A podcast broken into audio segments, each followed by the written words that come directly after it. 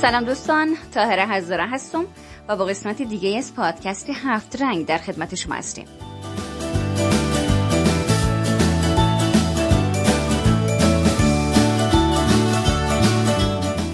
حتما شما هم شنیدید که میگن سر بیگناه تا پایدار میره اما بالایی دار نمیره. بدون شک چون این ضرب المثلی بی پایه و اساس نبوده و محکومین زیادی بودند که به گناهی ناکرده قرار بوده که اعدام شوند. اما در آخرین لحظه از پای چوبه دار بیگناه به پایین کشیده میشند و از مرگ حتمی هم نجات پیدا می‌کنند. البته این سکه روی دیگری هم داره و گاهی اوقات مجرمین بیگناه تا پایدار میرند و به گناهی ناکرده اعدام میشند. چون این اتفاقی ممکنه که دلایل مختلفی داشته باشه که ضعف تحقیقات پلیسی تصمیم نادرست دستگاه قضایی و مواردی از این است باعث اعدام یک بیگناه شده است. این قضیه در کشورهای مختلف اتفاق افتاده و متاسفانه تا به امروز افراد بیگناه زیادی به جرمهای ناکرده اعدام شدند. با همین منظور در این قسمت از پادکست هفت رنگ با هم قصد داریم نگاهی داشته باشیم به معروف ترین مجرمینی که با گناهی ناکرده اعدام شدند.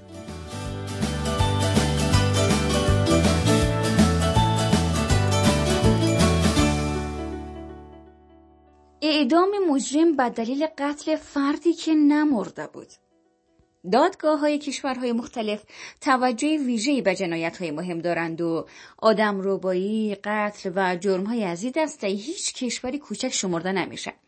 اما وقتی پای قتل در میان باشد طبیعتا حتما باید مقتولی را هم داشته باشیم. اما جالب اینجاست که بدانید در طول تاریخ پرونده های وجود داشته که قتل در آنها انجام شده اما خبری از مقتول نبود است. در این زمینه پرونده های قدیمی در انگلیس وجود داره که مربوط به سالهای 1600 میلادی میشه. از قرار معلوم در روزگاران قدیم مرد انگلیسی به نام ویلیام هریسون از خانه خارج میشه و هرگز باز نمیگرده صبح روز بعد کلاه و لباس خونی ویلیام پیدا میشه. در بررسی های اولیه معمورین قانون و خدمتکار 14 ساله ویلیام هریسون مزنون میشه. این خدمتکار بیچاره که جان پری هم نام داشته در نهایت نه تنها به قتل ویلیام هریسون اعتراف می‌کنه بلکه مدعی میشه که پدر و مادرش هم در قتل هریسون دست داشتن. اعتراف جان پری عاقبت بدی را برایش به دنبال داشته و این خدمتکار به همراه پدر و مادرش به چوبه دار سپرده میشن.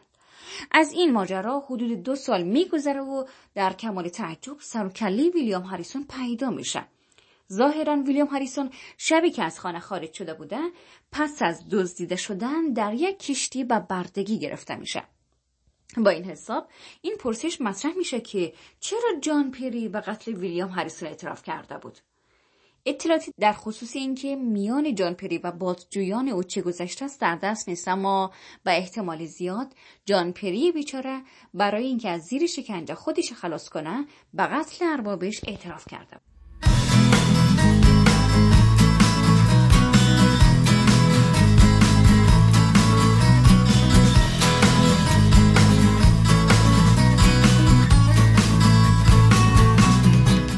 اعدام به دلیل زندگی در همسایگی یک قاتل زنجیره‌ای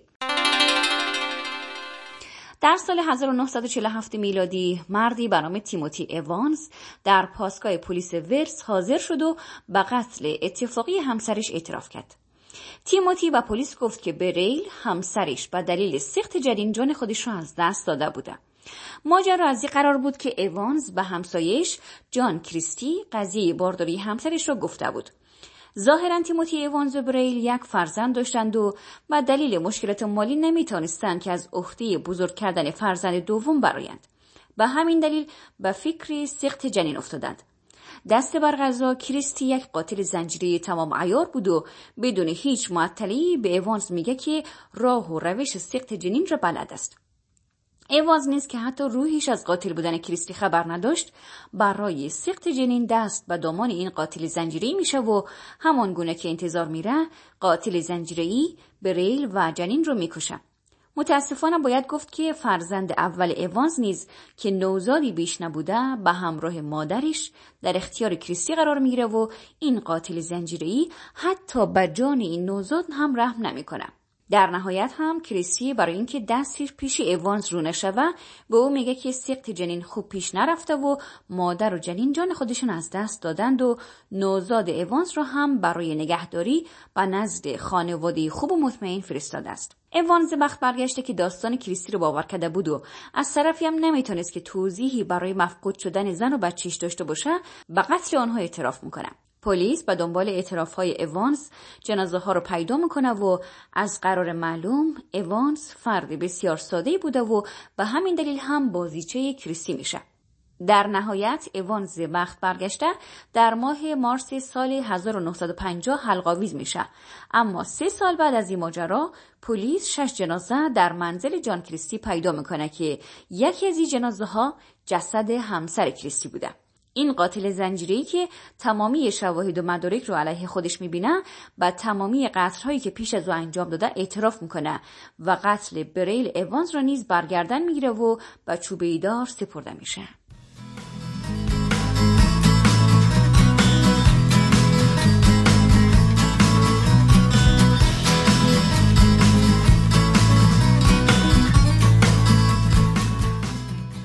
متهمی که به دلیل بلد نبودن زبان انگلیسی اعدام شد.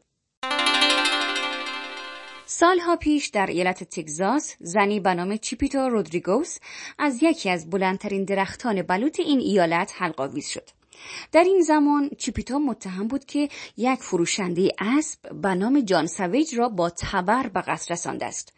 داستان ادامه چیپیتا مدتهای زیادی است که به عنوان یکی از داستانهای عامه اهالی تگزاس شناخته میشه و چیپیتا پس از مرگش هم به شخصیت مهم در تاریخ این ایالت تبدیل شده. روایت های مختلفی از سن و سال چیپیتا ذکر شده و ظاهرا در زمان ادام چیزی بین 63 تا 90 سال سن داشته. به این ترتیب با اولین نگاه به چنین پرونده قتلی می‌توان حد زد که کشتن یک مرد با تبر از عهده زنی سن بالا و ناتوان بر نیاید. اما شواهد و مدارک بر علیه چیپیتا بودند. از قرار معلوم فروشنده اسبی که به قتل رسیده بود مقدار طلا به قیمت 600 دلار همراه داشته و همین طلا بود که کار دستش شد و به قتل رسید. جالب اینجایی که بعد از مدتی از حلقاویز شدن چیپیتا طلایی که مفقود شده بود در فاصله دورتر از جنازه پیدا شد. ظاهرا شبی که این فروشنده اسب جان خودش از دست داده در یک کافه محلی به اعضای طرفدار جنوب آمریکا گفته بود که به ارتش دولتی اسب میفروشد اگر شما به تاریخ آمریکا علاقه داشته باشین حتما به خوبی می‌دانین که شمال جنوب در نبرد داخلی آمریکا بر علیه هم می جنگیدند و برملا کردن این نکته که مرد از فروش و شمالی ها از فروخته بود در نزد چندین جنوبی متعصب دلیل خوبی بود تا سر این از فروش رو زیر آب کنند. از بخت باد روزگار چیپیتا هم تسلط خوبی به زبان انگلیسی نداشته و نمی‌تونسته که از خودش در مقابل اتهامی که با او وارد شده دفاع کنه. به همین دلیل نیز از آنجایی که شواهد زیادی بر علیه چیپیتا بود این بانی کهنسال حلقاویز شد و راز مرگ مرد از فروش برای همیشه سر به مهر باقی ماند.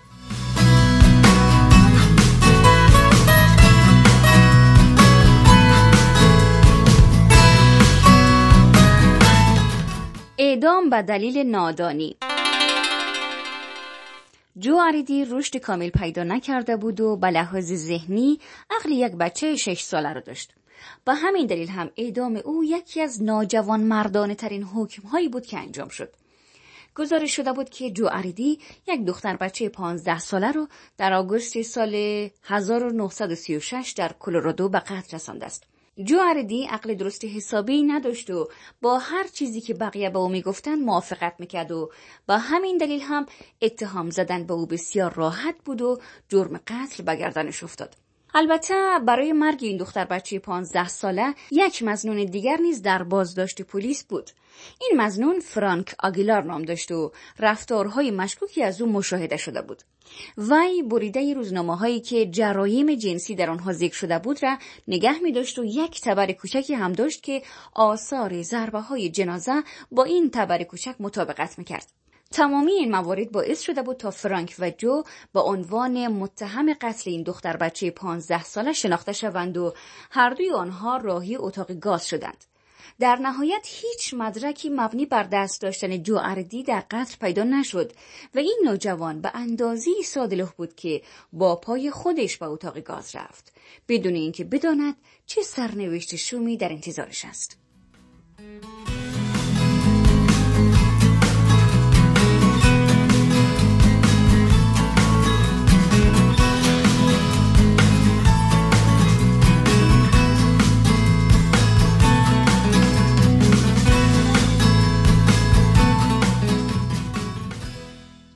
اعدام و جرم خوابیدن در خودرو جسی تافرو دوست دخترش و مردی به نام والتر رودز داخل خودرویی در فلوریدا خواب بودند که پلیس با آنها نزدیک میشه و در عرض یک چشم بر هم زدن اوضاع به هم میریزه و پلیس و همکارش بر اثر اصابت گلوله جان میتن در نتیجه جسی دوست دخترش و والتر رودز پس از تعقیب و گریزهای زیاد دستگیر میشند و رودز در برابر تخفیف در مجازات با همدستی جسی تافرو و دوست دخترش در قتل مأمورین پلیس اعتراف می‌کنه. جسی تافرو و دوست دخترش سونیا جاکوبز هر دو به قتل محکوم و قرار میشه که مجازات اعدام برای آنها اجرا شود. البته مدتی بعد مجازات سونیا جاکوبز لغو میشه. در این بین شواهد با های والتر رود سازگاری نداشته و بعید به نظر می رسیده که جسی توفرو و دوست دخترش به مامورین پلیس شلیک کرده باشند. باروت اسلحه با باقی مانده آن روی انگشت والتر رود سازگاری کامل داشته و از این امر حکایت می‌کرده که والتر رودز به مامورین پلیس شلیک کرده است. از طرف دیگه والتر سه بار شهادت خودش رو عوض می‌کنه. یک شاهد عینی هم شهادت میده که جسی تافرو در حین شلیک گلوله توسط یکی از افسران پلیس نگه داشته شده بود. اما تمامی این موارد باعث نشد تا جسی تافرو از صندلی الکتریکی فرار کنه و در نهایت حکم اعدام او صادر میشه. از قرار معلوم بخت در زمان مرگ هم با جسی یار نبود و صندلی الکتریکی که قرار بود با او اعدام شود دچار مشکل میشه و سر جسی به شدت آتش می‌گیره شاهدانی که در صحنه اعدام او حاضر بودند مدعی میشن که جسی پس از اعدام با صندلی الکتریکی و آتش گرفتن سرش باز هم نفس میکشیده و مرگ بسیار دردناکی را تجربه کرده. این اعدام دلخراش باعث شد تا صحبتهای تازه‌ای در خصوص عدم استفاده از صندلی الکتریکی برای اعدام شکل بگیره و رفته رفته شاهد جایگزینی تزریق مرگبار به جای صندلی الکتریکی بودیم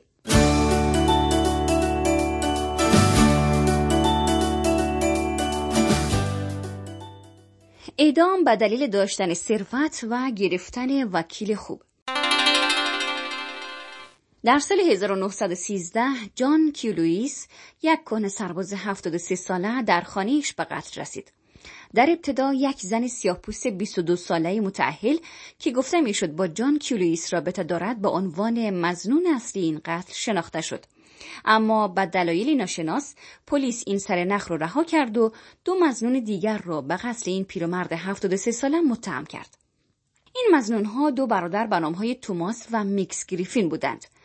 دست بر قضا این دو برادر هم سیاه پوست بودند و در زمانی که قتل انجام شده بود درگیری های زیادی بین سیاهان و سفیدهای آمریکایی در کارولینای شمالی صورت می گرفت. به همین دلیل محاکمه این سیاه پوستان حواشی زیادی در پی داشت. برادران گریفین به لحاظ مالی وضع مناسبی داشتند و وکیل خوبی استخدام کردند تا از آنها در دادگاه دفاع کنند. اما جالب اینجایه که فردی که این برادرها را به جرم قتل متهم کرده بود بعدها گفت که می‌دانسته این دو برادر وضع مالی خوبی دارند و وکیل کاربلدی به استخدام می‌کنند که بتونه اونها را از دادگاه نجات بده. و به همین دلیل انگشت اتهام را به سمت این برادرها نشانه رفته بود. در نهایت قضیه قتل جان کیولویس نیز ختم به خیر نشد و برادران گریفین در سال 1519 با صندلی الکتریکی اعدام شدند. مدتها بعد یکی از بازمانده های برادران گریفین دادگاه کارولینای جنوبی را متقاعد ساخت تا حکمی که صادر کرده بود را لغو کنه. اما آبی که رفته به جوی هرگز باز نمیگرده و این حکم در حالتی لغو شد که سالها از اعدام برادران گریفین میگذشت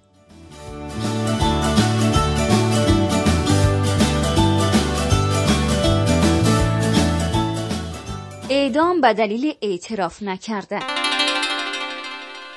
ویلینگ هام به جرم قتل سه فرزندش که در حادثه آتشسوزی خانه در سال 1991 جان خودشون از دست داده بودند محکوم شده بود. تحقیقات پلیس ثابت می‌کرد که فردی عمدن مواد آتشزا را در اتاق خواب بچه ها ریخته بود و از اونجایی که ویلیانگ هام از این حادثه بدون اینکه سوختگی داشته باشه بیرون آمده بود انگشت اتهام ها به سمت او نشانه رفت و به همین دلیل هم در سال 2004 به جرم آتش زدن خانه و کشتن بچه هایش اعدام شد.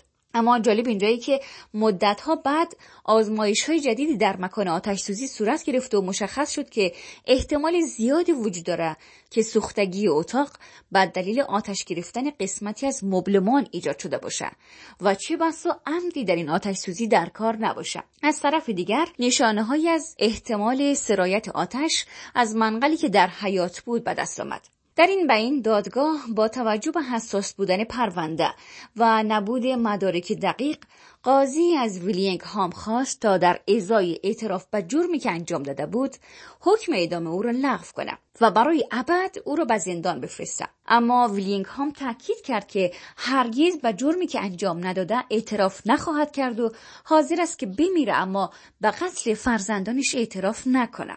در او زمان فعالیت های گسترده برای رسیدگی به ادعای بیگناهی محکومان در آمریکا شکل نگرفته بود و و به همین دلیل نیز ویلینگ هام بیگناه اعدام شد. اما این روزها به لطف سازوکارهای رسیدگی به ادعای بیگناهی محکومان احتمال تبرع شدن چنین مجرمانی از جرمهایی که انجام ندادند بسیار زیاد است.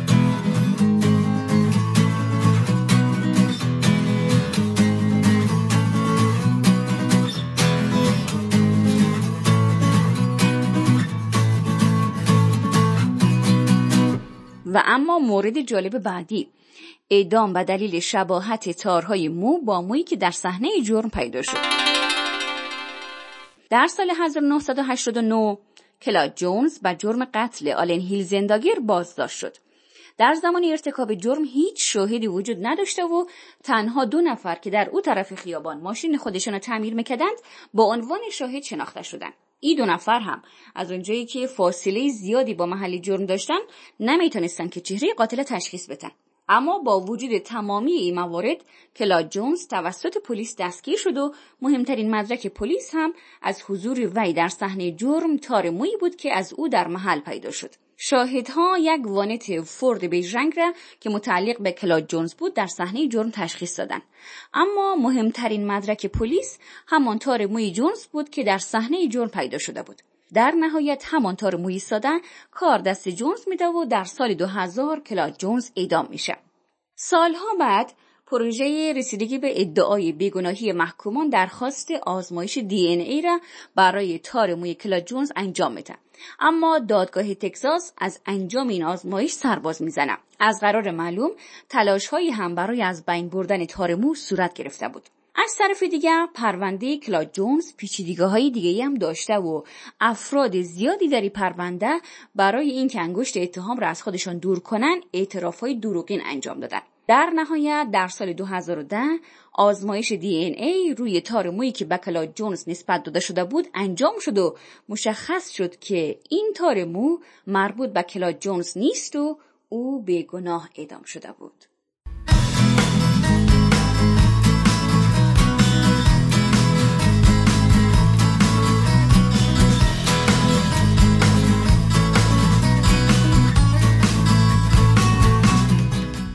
اعدام به دلیل شباهت اسمی در سال 1989 کارلوس دلونا در تگزاس اعدام شد و از قرار معلوم چهره وی و همچنین اسم کوچکش با فردی که مرتکب قتل شده بود شباهت بسیار زیادی داشته. بر اساس گزارش که گاردین در این زمینه منتشر می‌کنه دلونا به جرم قتل زنی با نام واندا لوپز دستگیر میشه. وی در همو ابتدای دستگیری مدعی بیگناهی میشه و در تمامی مراحل دادگاهش و حتی در زمان اعدام هم ادعا می‌کنه که بیگناه است. اما از اونجایی که بیشتر محکومین مدعی بیگناهی هستن کسی حرف او رو تحویل نمی‌گیره. اما کارلوس دلونا برای بیگناهی خودش دلیل جالبی رو ارائه میده و فرد دیگه ای را مرتکب این جرم میدانه وی مدعی بود که یک نفر دیگه با نام کارلوس این قتل انجام داده. و ظاهرا نام کامل این فرد کارلوس هرناندز بود و به لحاظ ظاهری هم به مانند سیب دو نصف کارلوس دلونا بوده. این دو نفر به هم شباهت زیادی داشتن که حتی خواهر کارلوس دلونا هم نمی‌تونه برادرش رو از کارلوس هرناندز تشخیص بده. از قرار معلوم کارلوس هرناندز هم جوانی شروری بوده که سابقه زیادی در جرم جنایت داشته و در نزدیکی های صحنه جرم هم چند روز قبل با یک چاقو دیده شده بوده. اما جالب اینجایی که کارلوس هرناندز پیش دوستای خودش هم به قتل واندا لوپز اعتراف کرده بود اما بخت با کارلوس دلونا یار نبوده و مقامات دادگاه داستان او را باور نمی کنند و حتی قبول نداشتند که فردی با نام کارلوس هرناندز وجود دارد. در نهایت حکم اعدام کارلوس دلونا در سال 1989 انجام میشه و به دلیل تشابه اسم و ظاهر با قاتل طعم مرگ را میچشه.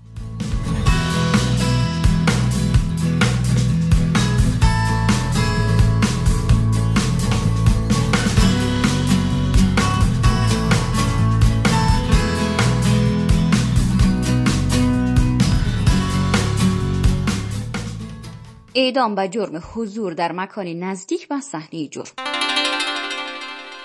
جوانترین فردی که در آمریکا اعدام شد فردی 14 ساله بود با نام جورج سینی. این نوجوان سیاهپوست در سال 1944 با صندلی الکتریکی اعدام میشه. از قرار معلوم جورج در جلوی حیات خانهشان به همراه خواهرش مشغول بازی بوده که دو دختری سفید پوست به سمت او آمدند و از او پرسیدند که از کجا می‌تونه گلهای خوشبو بچینند این دو دختر ناپدید شدند و صبح روز بعد جنازهایشان در چاله پیدا میشه جورج سینی بیچاره که اصلا از موضوع قتل دخترها خبر نداشته و یکی از آشنایانش برخوردی که با این دخترها داشته رو توضیح میده. و این قضیه به گوش مقامات قضایی می‌رسه و به مدرک محکم برای دست داشتن جورجستینی در قتل دختر بچه ها تبدیل میشه. پلیس جورجستینی رو بلافاصله دستگیر می‌کنه و ساعتها تحت بازجویی قرار می‌گیره. در حالی که پدر و مادرش یا وکیل او در صحنه بازجویی حضور نداشته. کلانتری که از جورجستینی بازجویی کرده بود مدعی شده بود که او به قتل اعتراف کرده اما هیچ مدرکی برای اعتراف جورج وجود نداشت. از طرف دیگه احتمال میره که ساعتها شکنجه و بازجویی یک بچه 14 ساله روی او تاثیر گذاشته و به جرم ناکرده اعتراف کرده باشه.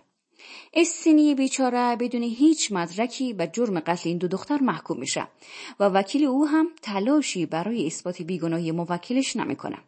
در نتیجه مقامات دادگاه که تمامیشان سفید پوست بودن در یک جلسه ده دقیقه ای جورجسینی را به قتل دو دختر محکوم می‌کنند و این پسر بچه را راهی صندلی الکتریکی می‌کنند.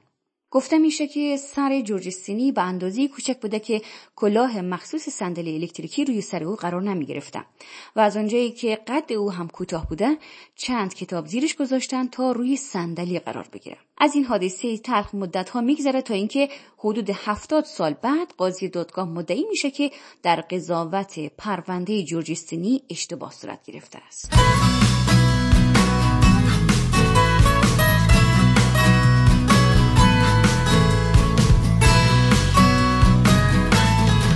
و اما بشنوید از آخرین مورد که برمیگرده به اعدام و جرم حضور در تگزاس. در سال 1992 جانی فرانکگارد در تگزاس به جرم تجاوز و قتل یک راهبه 72 ساله اعدام شد. جانی فرانکگارد مدعی بود که چنین جرم ناپسندی رو مرتکب نشده و آخرین گفته هایش هم قبل از مرگ از بیگناهی او حکایت می‌کنه. جانی فرانکگارد در زمان اعدام تنها 17 سال سن داشته و گفته میشه که به لحاظ عقلی هم سلامت کاملی نداشته. در سال 2002 قانونی در آمریکا تصویب میشه که بر اساس او افرادی که سلامت کامل عقلی ندارند نباید اعدام شود اما این قانون حدود ده سال بعد از اعدام جانی فرانکگارد به تصویب می‌رسه و این جوان بخت برگشتن نتونسته که از این قانون کمک بگیره در کنار قتل این راهبه یک قتل دیگه هم با شباهت های زیادی به قتل راهبه 72 ساله در همین بازی زمانی صورت می‌گیره و مردی به نام لونچیا رودا پرز برای قتل دوم بازداشت شده بود. جالب اینجایی که لونچیو حتی به قتل راهبه 72 ساله هم اعتراف کرده اما چون این کاری را انجام داده تا از مجازات اعدام نجات پیدا کنه و با حبس ابد روبرو شود و همین امر باعث میشه که جانی فرانکارد که به نظر می‌رسید در قتل راهبه دست نداشته باشه اعدام شوه.